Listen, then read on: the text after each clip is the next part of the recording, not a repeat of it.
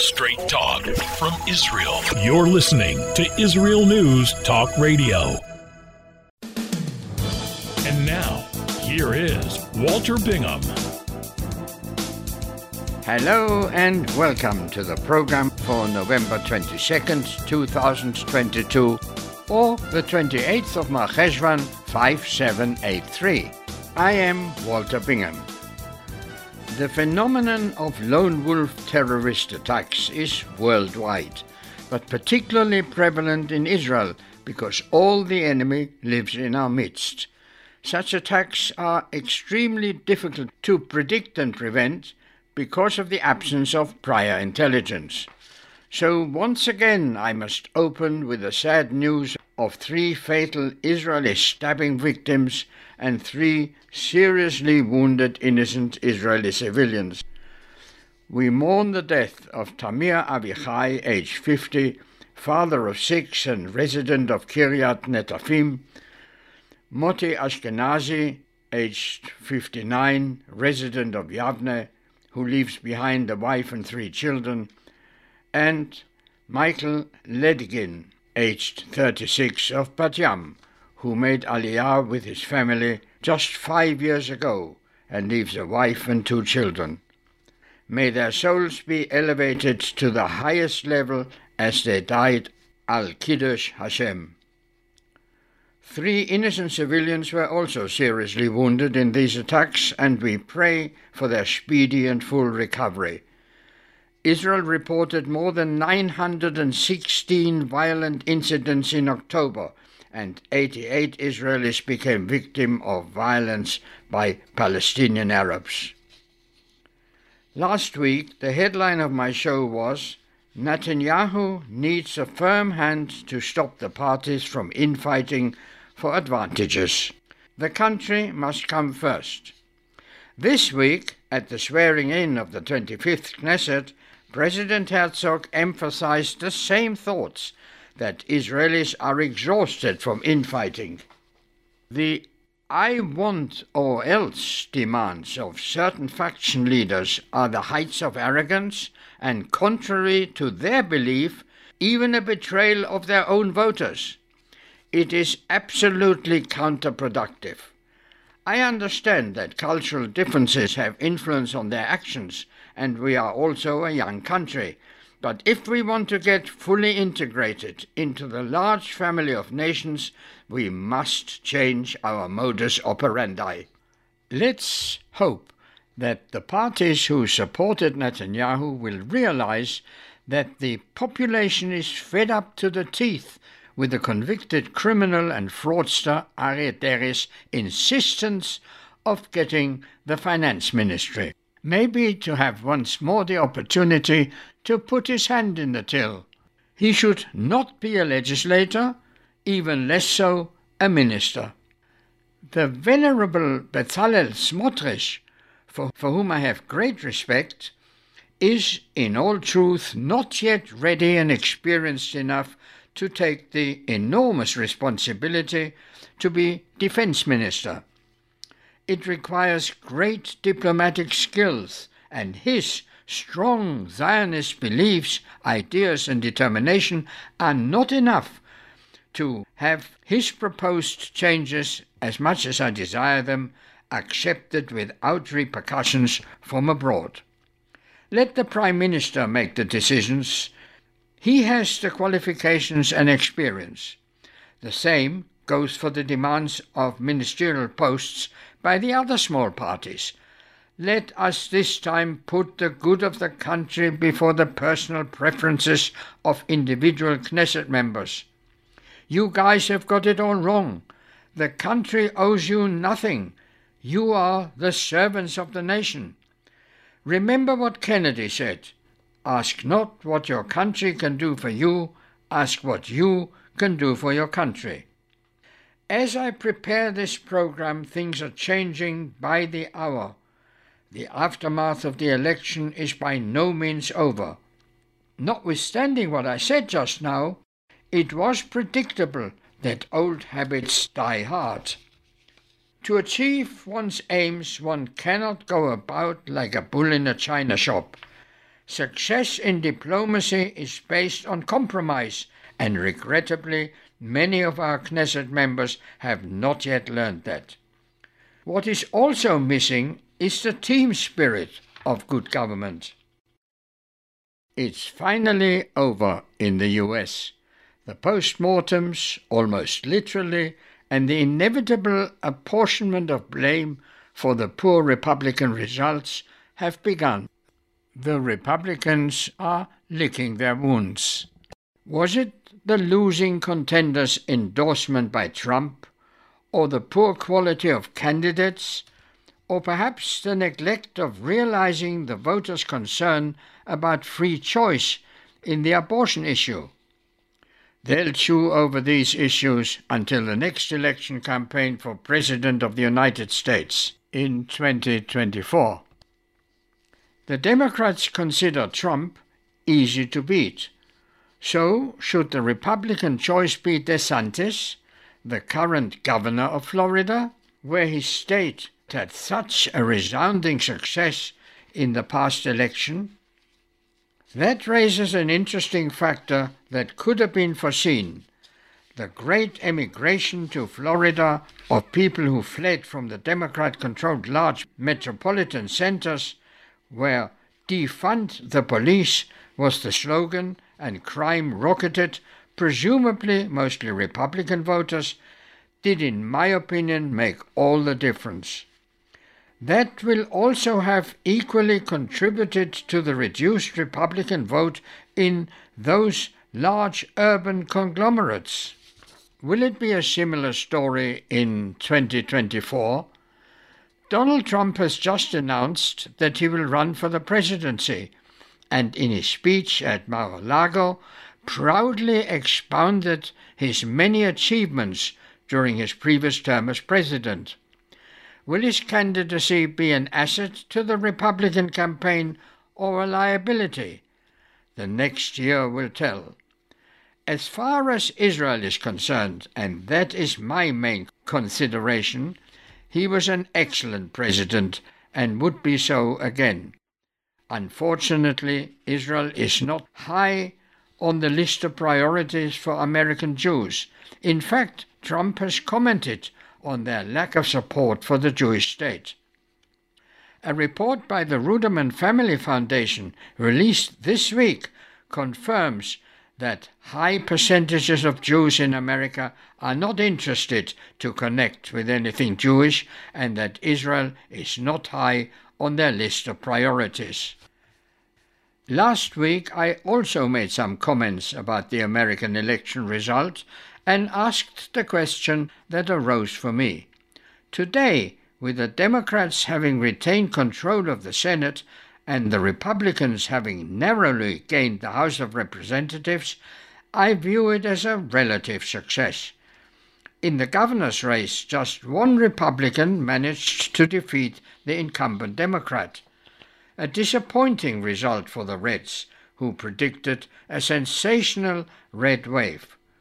For me, the most surprising result was the Democrat Senate victory in Arizona, a border state that suffered so greatly from the waves of illegal migrants. But as I said last week, it seemed that abortion was more important for Arizona voters than the crime and drugs that come across their border. They were conditioned to sacrifice the truth in order to advance a political agenda. How long will it take until the masses of assimilated Jews in America will realize that the game is up, that the land of the Goldene Medina of their grandparents is no more, that even the underprivileged blacks have blamed their situation on Jews, and that their bubble of living as a proud American of Jewish descent has begun to burst?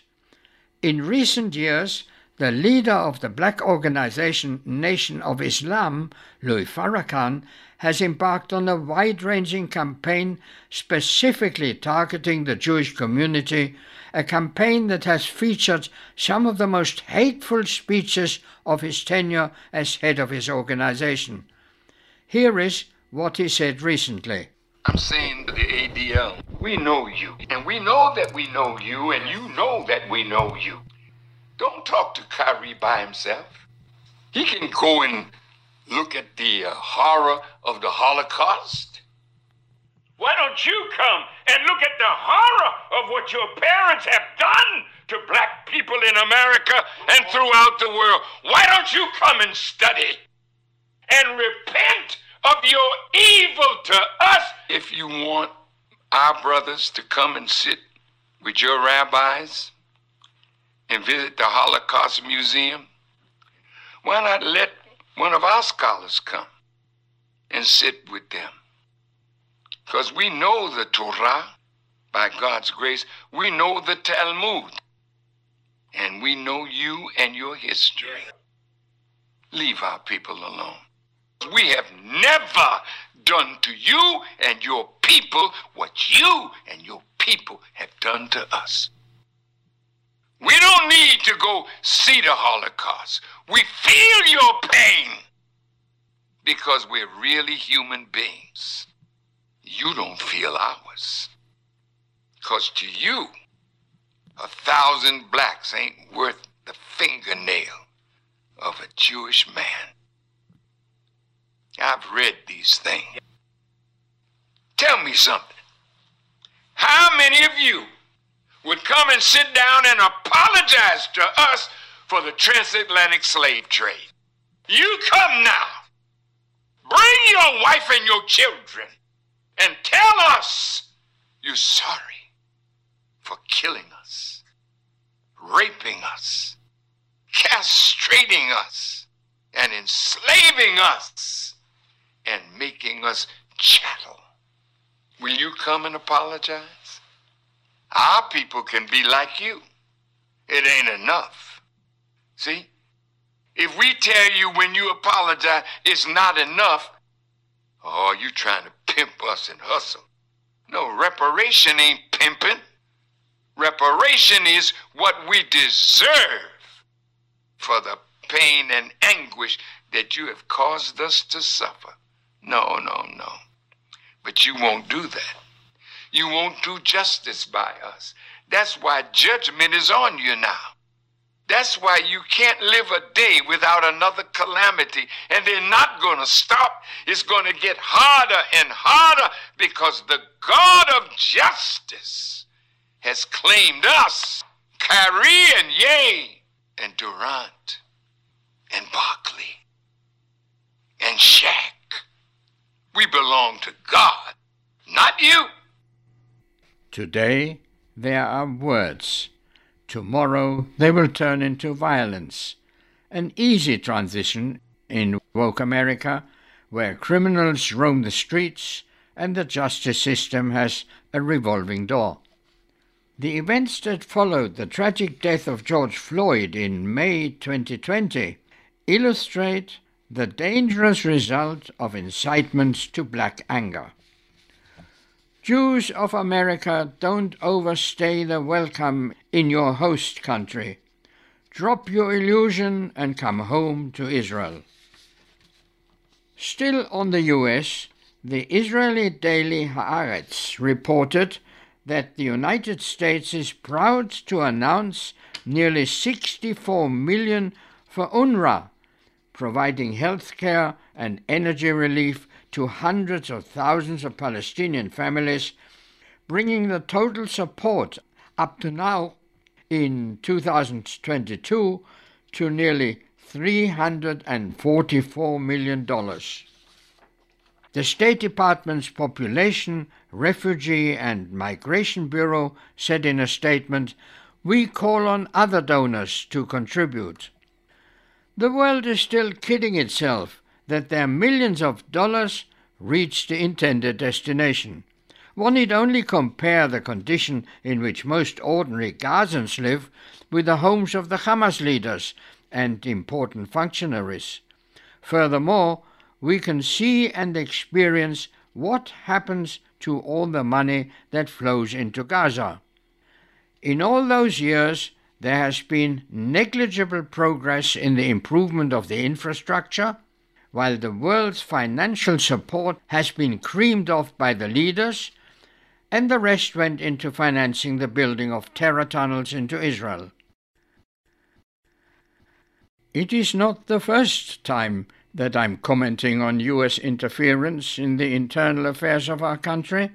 They did it during our recent election in an effort to influence the voters and apparently to, so they claim, save us from ourselves. The chutzpah has no end. Now U S State Department is even interfering in the private life of a Knesset member. Their spokesman Ned Price took aim at Itamar Ben-Gvir for attending the yahrzeit of the death of Rabbi Meir Kahana, the thirty-second anniversary of his death. Price said, "Celebrating the legacy of a terrorist organization is abhorrent. There is no other word for it." He obviously does not know that a yahrzeit has nothing to do with an organization, but is based on a religious prayer service, even if there are speeches about the deceased's life. Now they have opened an investigation into the death of the Palestinian-American journalist Shireen Abu Akleh, which could lead to a U S request to investigate the soldiers who were involved in the operation.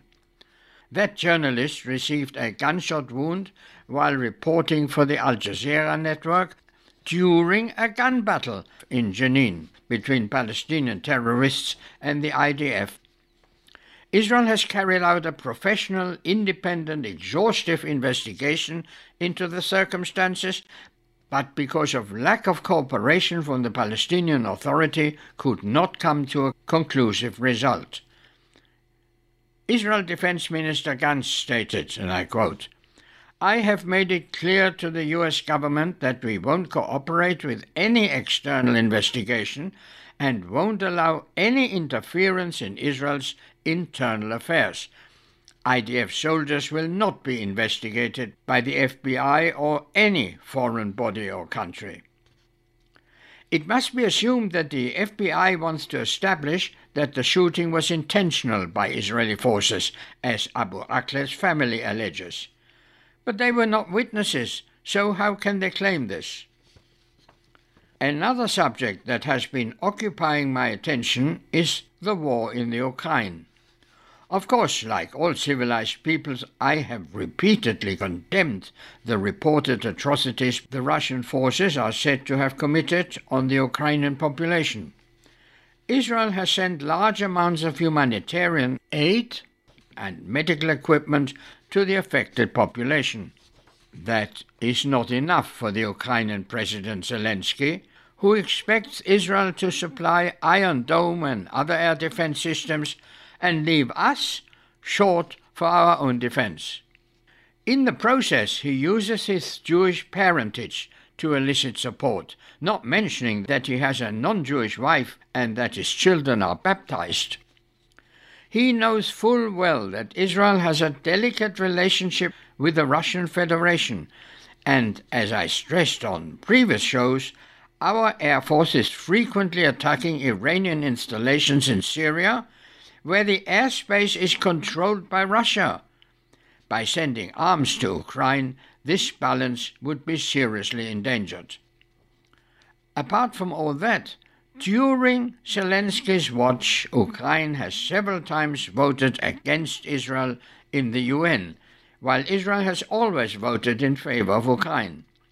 The most recent vote took place last week for a United Nations resolution to ask the International Court of Justice for an opinion on the, quote, prolonged occupation, settlement and annexation of the Palestinian territory occupied since nineteen sixty-seven. Ukraine voted in favor of censuring Israel. Isn't it time now that Israel teaches Zelensky a lesson and ends its support for Ukraine? Our security that depends on cooperation with Putin comes first. I can also not forget the atrocities of Ukraine in the nineteen forties. The fertility rate for a stable population calculated by the Organization for Economic Cooperation and Development, the O E C D, is two point one children. The fertility rate among Israel's secular women is less than two and declining for several reasons. Firstly, the age of marriage has risen to the time after women have achieved a career, and then there is just time to have one child. Secondly, Israel is a land of paradoxes. Abortion is widely available, yet legally restricted. In order to have a legal government-funded and registered abortion, a woman must apply to the Termination of Pregnancy Committee, which exists in nearly every hospital. Shockingly, I read that a woman may terminate her pregnancy up to full gestation. Minors do not require parental consent, and measures are taken to ensure their privacy. This is in part related to the possibility of life-threatening situations for single pregnant women of the Muslim sector. Last year, the state paid for approximately eighteen thousand abortions, regardless of circumstances. It is estimated that half of the forty thousand annual abortions are not registered and are not through committees, making them illegal, although doctors are not prosecuted. The criteria to have a legal abortion are quite open. one. Under eighteen or over forty. two. Pregnant as a result of criminal or extramarital or incestuous relations. three. The fetus is likely to have a physical or mental defect. And four. Continuation of the pregnancy is likely to endanger the woman's life or cause her physical or mental harm, including stress and insomnia.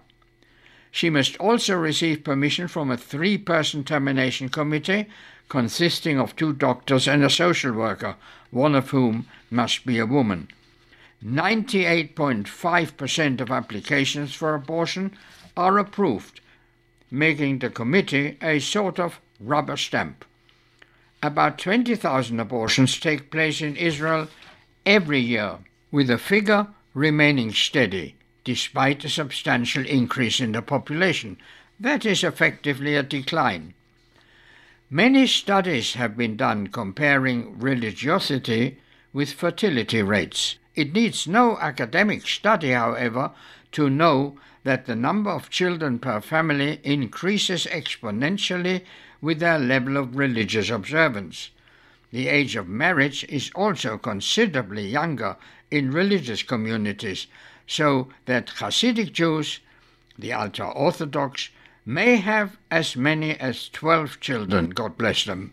For the reason, we turn to our sage and Torah scholar Maimonides, Rabbi Moses ben Maimon, who said, "Although a person has fulfilled the mitzvah, the command of being fruitful and multiplying, he is bound by a rabbinic commandment not to refrain from being fruitful and multiplying as long as he is physically potent.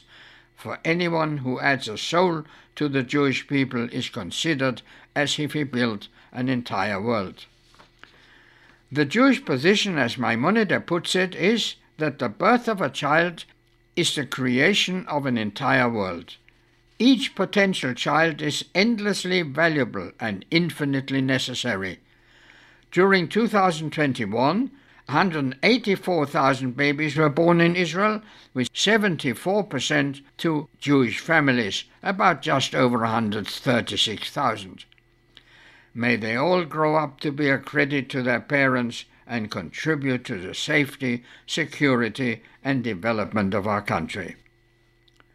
If you have a view on this, or any other matter we discussed in this program, then please write to me, Walter, at israel news talk radio dot com, where you will always get my personal reply, or put your comment in the appropriate place on the Walter Bingham File page of our website. Finally, Israel's inflation rate rose to five point one percent in October. Food, footwear and clothing were most affected, apart from the general utilities and gasoline. The Bank of Israel interest rate is expected to rise again by another zero point seven five points this week, which would bring it to three point five percent. Our new government must tread carefully and control the cost of essential food items and utilities to prevent yet another layer of our population to slip below the poverty line. Our elderly and frail should not be driven to the choice between medicine, food and heating. They should be the priority, as many of them have contributed to the building of the state that you enjoy today or are survivors of the Holocaust. Please visit your elderly neighbors and see if they need anything. Thank you. On a lighter note, I wish a hearty Mazal Tov to Or Miriam Wohlstein and Shmuel Scheinberg on their wedding last week. With those thoughts, I end for today. This is Walter Bingham, and until the next time, when God willing our complete government will be in place, have a pleasant and enjoyable week. Goodbye.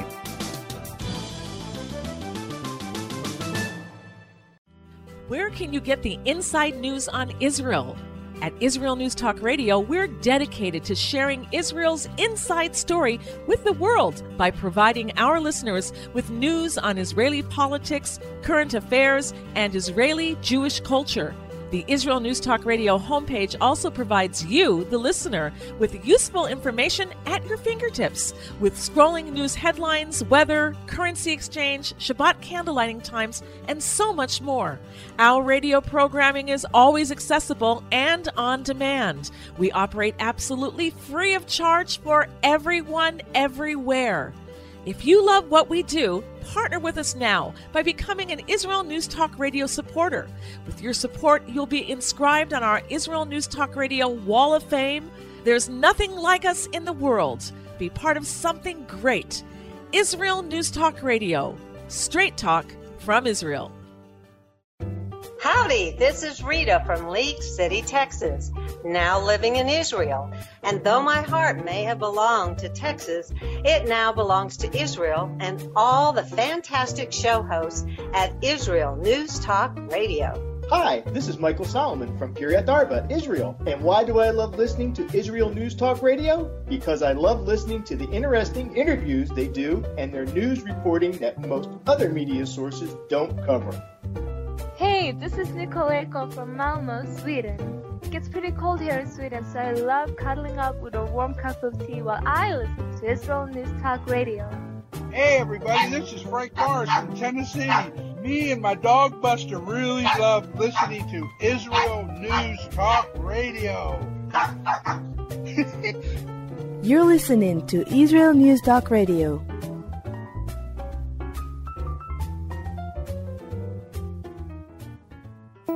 News, opinion, and more. You're listening to Israel News Talk Radio.